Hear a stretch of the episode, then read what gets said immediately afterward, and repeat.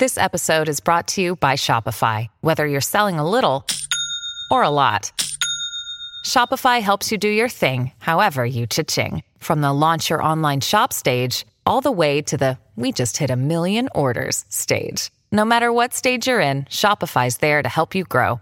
Sign up for a $1 per month trial period at shopify.com slash special offer, all lowercase.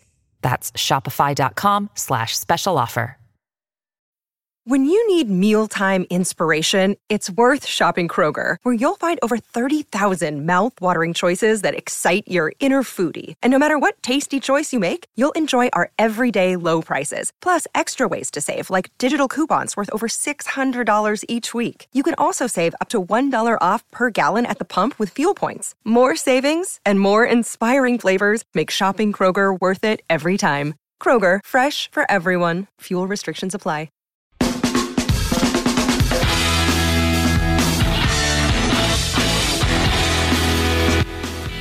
And we're back. This is Inside Black and Gold. And nothing has really happened since Friday. So we don't have a ton to talk about. But I did sit on a conference call with Daniel Jeremiah for about two hours on Friday, NFL Network's draft analyst, and he does a really good job. I do have to give Daniel credit. Like, I was a little annoyed by how the conference call operated because it was two hours of a Zoom call, and you kind of just sit there and wait, and you have your hand raised. I don't know if any, anyone listening has ever been on a Zoom call, but when you're talking about reporters, you know, we did this all through 2020, so it's you feel like you should be good at it by now, and it was just like you sit there with like 150 reporters on the Zoom call, and your hands raised, and it's just waiting for the guy to call on you, and then like you're just like every time they say someone's name, you're like, oh, is it? Oh, darn. And then there's a guy named Jeff that gets called on, like, oh, oh, darn. And then uh, so about an hour and a half in, I got to talk to DJ. But he's he's he a professional. Like he was on that call for two hours, and he just never missed a beat. Uh, and that guy that guy is about as well researched as you can be. And I thought he had some really interesting things to say about Anthony Richardson, about Bijan Robinson, about the tight end position. And he made a really good point, which is you look up and down this draft. This is a deep, deep draft, and I hope that as Mickey Loomis is looking at his board, he is not weighing how he can trade the back half of his draft board for an extra third round pick like he did in 2020 because I think you would be missing out on a lot of really intriguing draft options if you did that. Yeah, you you talk about uh, Jeremiah and just what he brings. It's kind of like that Mike Detillier scouting, yes, like that just being able to pull it immediately from the top of your head and not even have to think twice about it is is truly amazing for sure. And I I wish I had some that uh, any of that recall kind of kind of deal to even see that much film footage of what these guys are able to digest. I guess that is a good comparison because like whenever you're if you're ever talk to Mike Detillier, you could name just like the backup from like Wichita State in like 2022 and he would oh, be like, "Oh yeah, I talked to his granddad two weeks ago, and he told me that uh, yeah, it's wild." And, and I, he could be lying, and I, but he's confident enough that I believe him. And you know, I think that's you know that's a that's an important thing to have in sports commentary. But one guy that he had was really high on, and I have been a little skeptical on, and I said I've said repeatedly that I expect him to kind of fall down a little bit throughout the combine process.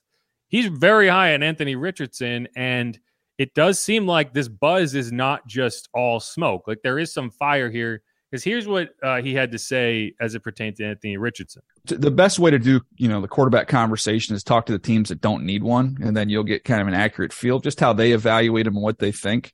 And Anthony Richardson is the, you know, the second quarterback for several teams that I talked to. And, and we can look at the numbers and, you know, I, it doesn't look great on paper and you look at the accuracy and this, that, and the other He's got elite, elite arm strength. He's a rare athlete. You don't see quarterbacks, you know, running away from LSU with 80 yard touchdown runs. Like he's got big time, big time ceiling, big time ability. And, you know, you can find the games. If you want to fall in love with Anthony Richardson, you pop on Utah, you think he's the first pick in the draft. Um, even Missouri, he makes some big time plays in that game. So, you know, I know it's a little bit of a roller coaster. I know he hasn't played a ton, but teams are starting to look at some of these quarterbacks as lottery tickets, and this one has the biggest payout. So that's why I think you're going to see Richardson go pretty high. The reason I had him there with the Lions is I think sometimes when you have that those two picks, I almost, you know, I say it's a luxury because you're trying to get good players. But when you look at the landscape of the NFL right now and you look at, you know, the high, high end quarterback play, you know, this gives you an opportunity to, you know, take a shot on one of those guys who could be that. You know, he's not at that level right now, but ceiling wise with with him and Jared Goff, his ceiling's, you know, immensely higher. Jared's a, is a is a solid, steady player right now. He's playing winning football. Um, but I think there is a ceiling on him. This, you know, with Anthony Richardson, you don't have a ceiling. So that's why I think you'll see him go. But I don't think you know, in making just calls over the last couple days, I don't even think he'll get there. Yeah. So what he's referring to there is he has in his latest mock draft, he has Anthony Richardson going to the Lions at number 18. And I do think that that does, if if that is the reality that happens, it does put the Saints in play because I'm not I'm not convinced that the Lions would take a quarterback at 18. And if he got past the Lions, then that would that would very much put the Saints in that next kind of tier of of teams that might draft a quarterback. They might trade up to 22 and get ahead of the Ravens, right? Like you could see that happen. But I did think one thing he said there was interesting, and it's like in order to get a good read on the quarterback position, you talk to the teams that don't have them because uh, are the, the teams that don't need one because they're not going to give you a smoke screen. Like if you went and talked to the Saints, they would just lie to your face, and and you would never know because they don't want to give that information away. Right, the um, Saints are looking at their paper going, Anthony who? I've never heard of him. Is he good? Florida. Oh, okay. No, we haven't we haven't seen anything. No. Yeah. I do still think like for and he brings this clip up, and this is the clip that gets thrown out is that LSU run, that 80 yard touchdown run. First things first, there were a lot of business decisions made on that play. Like he he only had an 80 yard touchdown run because no one from LSU wanted to make a tackle and and it is impressive that he was able to do it. But at the same time, like there is a there is an element of bad defense going on there. Second, he played badly in that game. Like LSU was in a position where they could they they could absorb an 80 yard touchdown run in the third quarter and still win comfortably. Like he did not have a good game, and that's kind of where I think it's like, yeah, if you want to fall in love with Anthony Richardson, look at the highlights. If you want to realize why he's not going to be the number one overall pick, unless you listen to T Bob because uh, he's very much on that train. Watch the games that he did not play well in because there are a lot of those too. And you know, it, it's it, is it is tough. Uh, but I, I DJ did have a good a good uh, quote in this conference call, which is like the scouting kind of cliche is like if you can do it once, that means you can do it. Um, and I think that's kind of where you're at with Anthony Richardson. Is if you're taking him high in the draft, you are believing that you can kind of distill all of those highlight plays into a elite NFL quarterback and kind of filter out some of the bad plays and some of the mistakes and and then and you then you're projecting that because it's not there right now. It is a he is a project, but he's a he is a very high level project.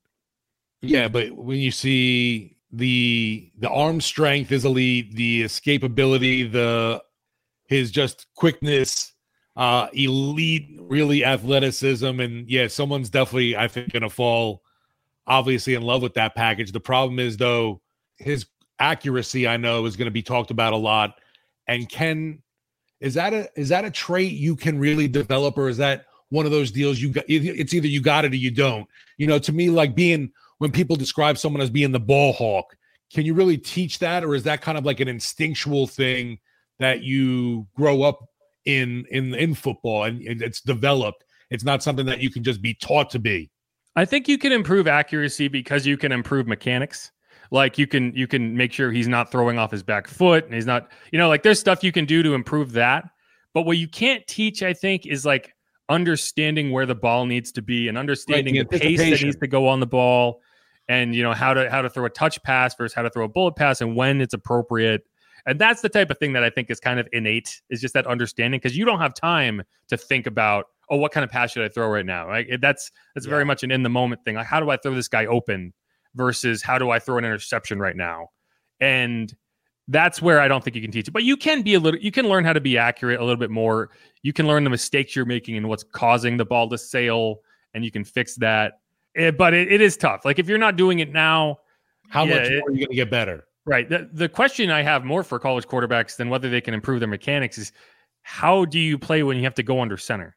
Right. Because that's a completely, when, when you have to turn your back to the field, like not all quarterbacks can handle that. Um, and like that's the one big question that a lot of college players, a lot of college quarterbacks struggle to answer when they get to the NFL level because you can't run out of the shotgun exclusively. You just can't do it. And so that's that's something that as we get, you know, more and more of these spread systems in college, you just don't know until you kind of have to see him. But I do think that that he's an intriguing guy and I'd love to see him on the Saints. And like he's a guy who, right? If you draft a Jameis Winston, or I'm sorry, if you if you retain a Jameis Winston, like we were talking about, and you draft an Anthony Richardson, I'm more than I'm more than fine with that setup. And you kind of allow him to learn, and you go from there. But that would be true with Andy Dalton. That would be true with a lot of guys. Anyone other than Derek Carr, probably, because if you are drafting an Anthony Richardson, you are not committing 30, 35 million dollars to a quarterback. It just would not make sense. No, there's if you're if you're getting Derek Carr, he's your quarterback at least for the next, I'd say, three seasons. Well, you're going to be like you don't have a choice. Like you're going to have to be committed to him. Yeah, he's yeah. going to make sure whatever contract he signs makes it like impossible for you to bench him. But I, I will say that I mean, obviously, if by miracle of miracles the Anthony Richardson or what some quarterback does fall to them, there's that possibility because you want to develop an arm. But yeah, I can't. I couldn't see them maybe trying to make a move up to get that QB. Then if they did have a Carr in place.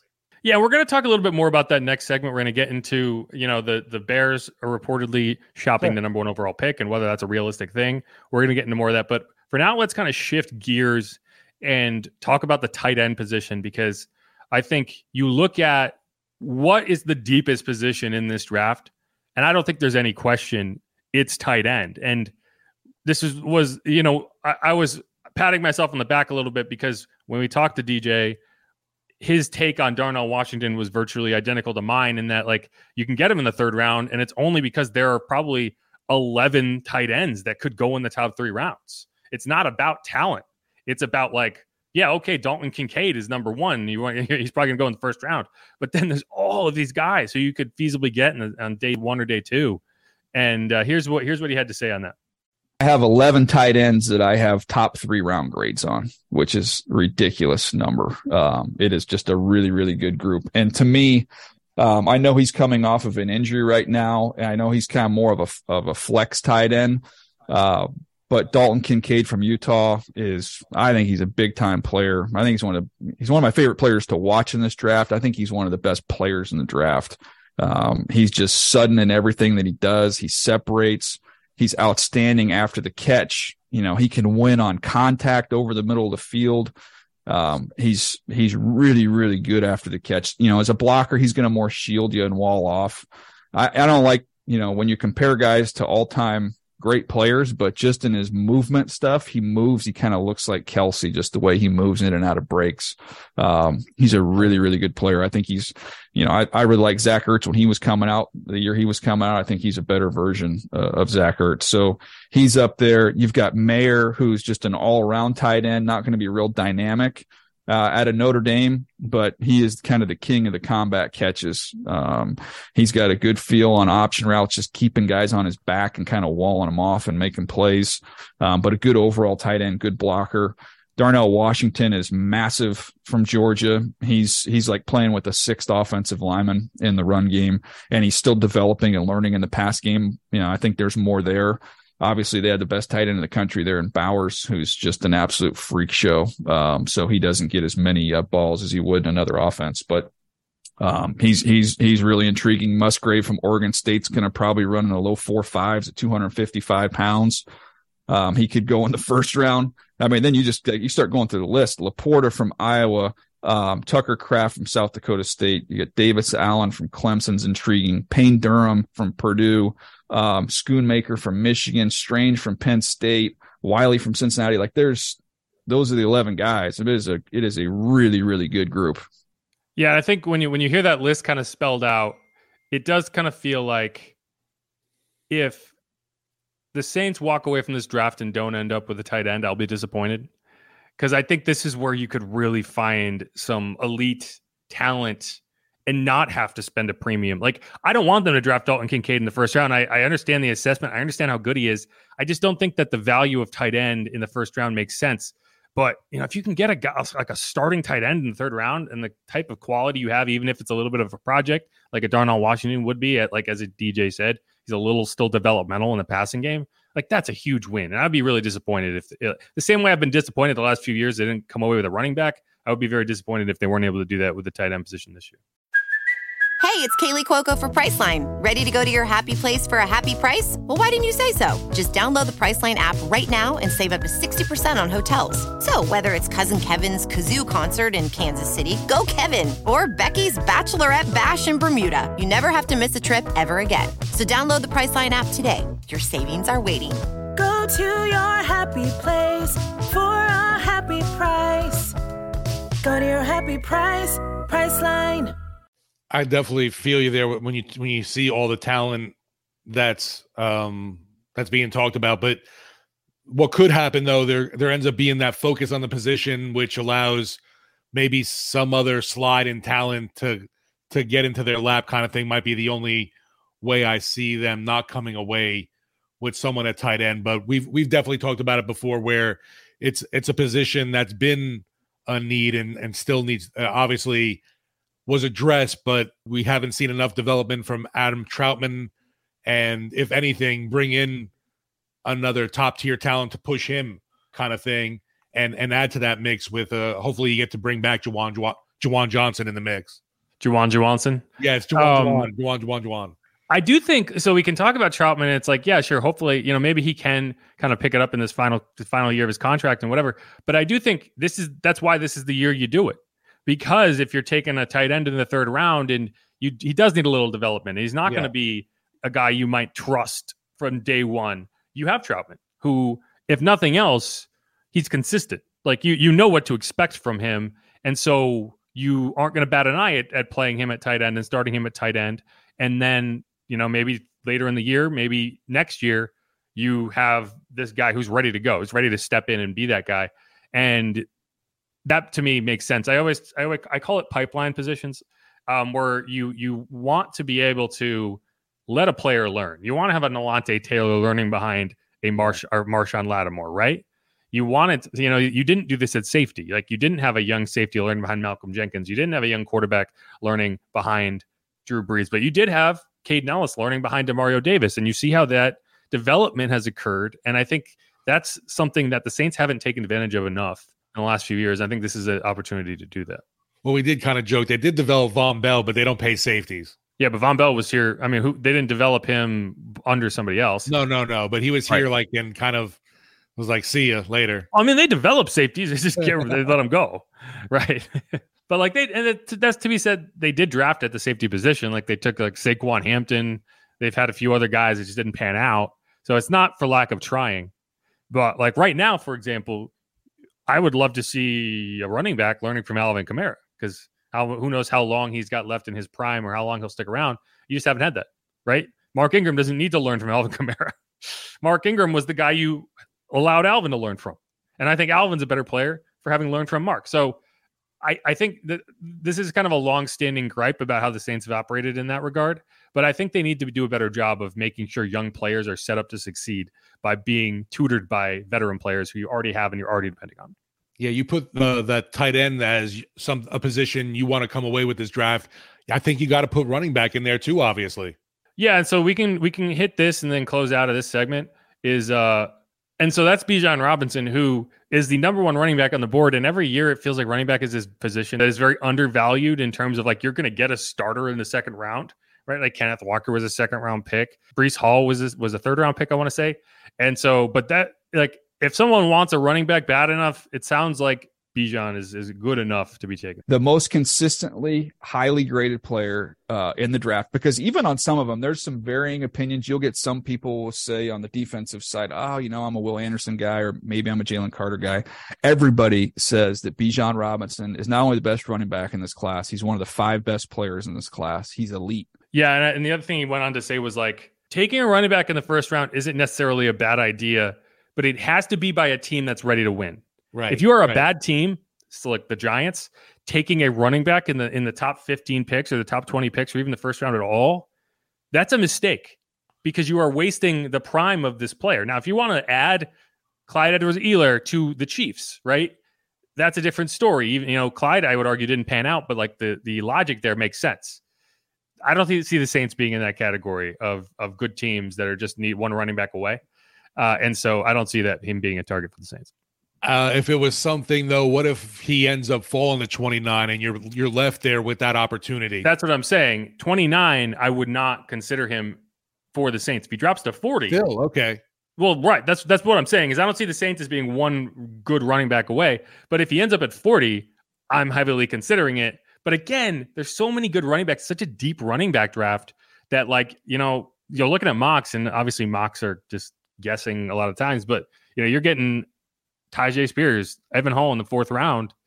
Yeah. It, you know, obviously Bijan is a lot better than those players, but is he by enough that you would bypass taking a premier defensive tackle, a premier interior lineman? I, I don't think so, but that's kind of where I'm at. No, it's, it's definitely tough. But when you hear something like that from Daniel Jeremiah being a top five talent in the draft, that ends up falling. You know, if it would, if there was there be a situation where he's there at 29, it's kind of hard not to pull that trigger, especially since it's a it's that it's a big position of need. I'd put it up Yeah. there with the interior of the D line. Yeah, and the, the thing working against him is there are a lot of examples, a lot of examples of first round running backs clearly not working out and clearly being a mistake. Rashad Penny, Saquon Barkley, Leonard Fournette, you know, and, and Saquon is probably the most successful of those three, right? And he was the number two pick, which is crazy to me, but like he at least has has been that kind of superstar talent. Like if you're taking a running back in the top 15 picks, he better be the best player on your team. He better come in and be a superstar on day one. And and Saquon was that. So like you can at least kind of look at it like that. Quadzilla. But he has to be that, or it's a waste of a pick. He can't be a good running back. He, he needs to be an ascendant running back.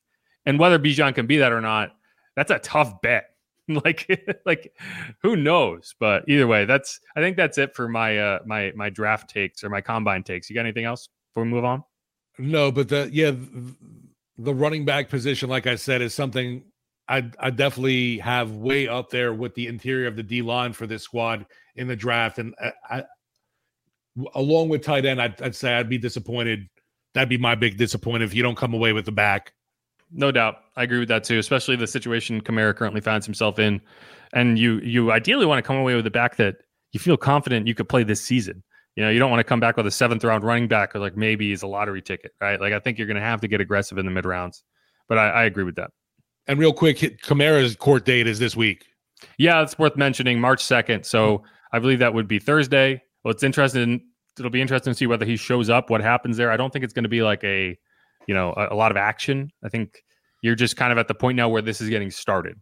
You know, and the argue the arguments are going to get made, and you're going to kind of set like pleas and stuff. I think, and uh, you're going to go from there. But either way, it's going to be that's going to be where you kick everything off, and we kind of get a better picture of how things are going to look. And I think you're going to start to see some evidence leaking out. And, maybe finally get that video of what started all of this. But yeah.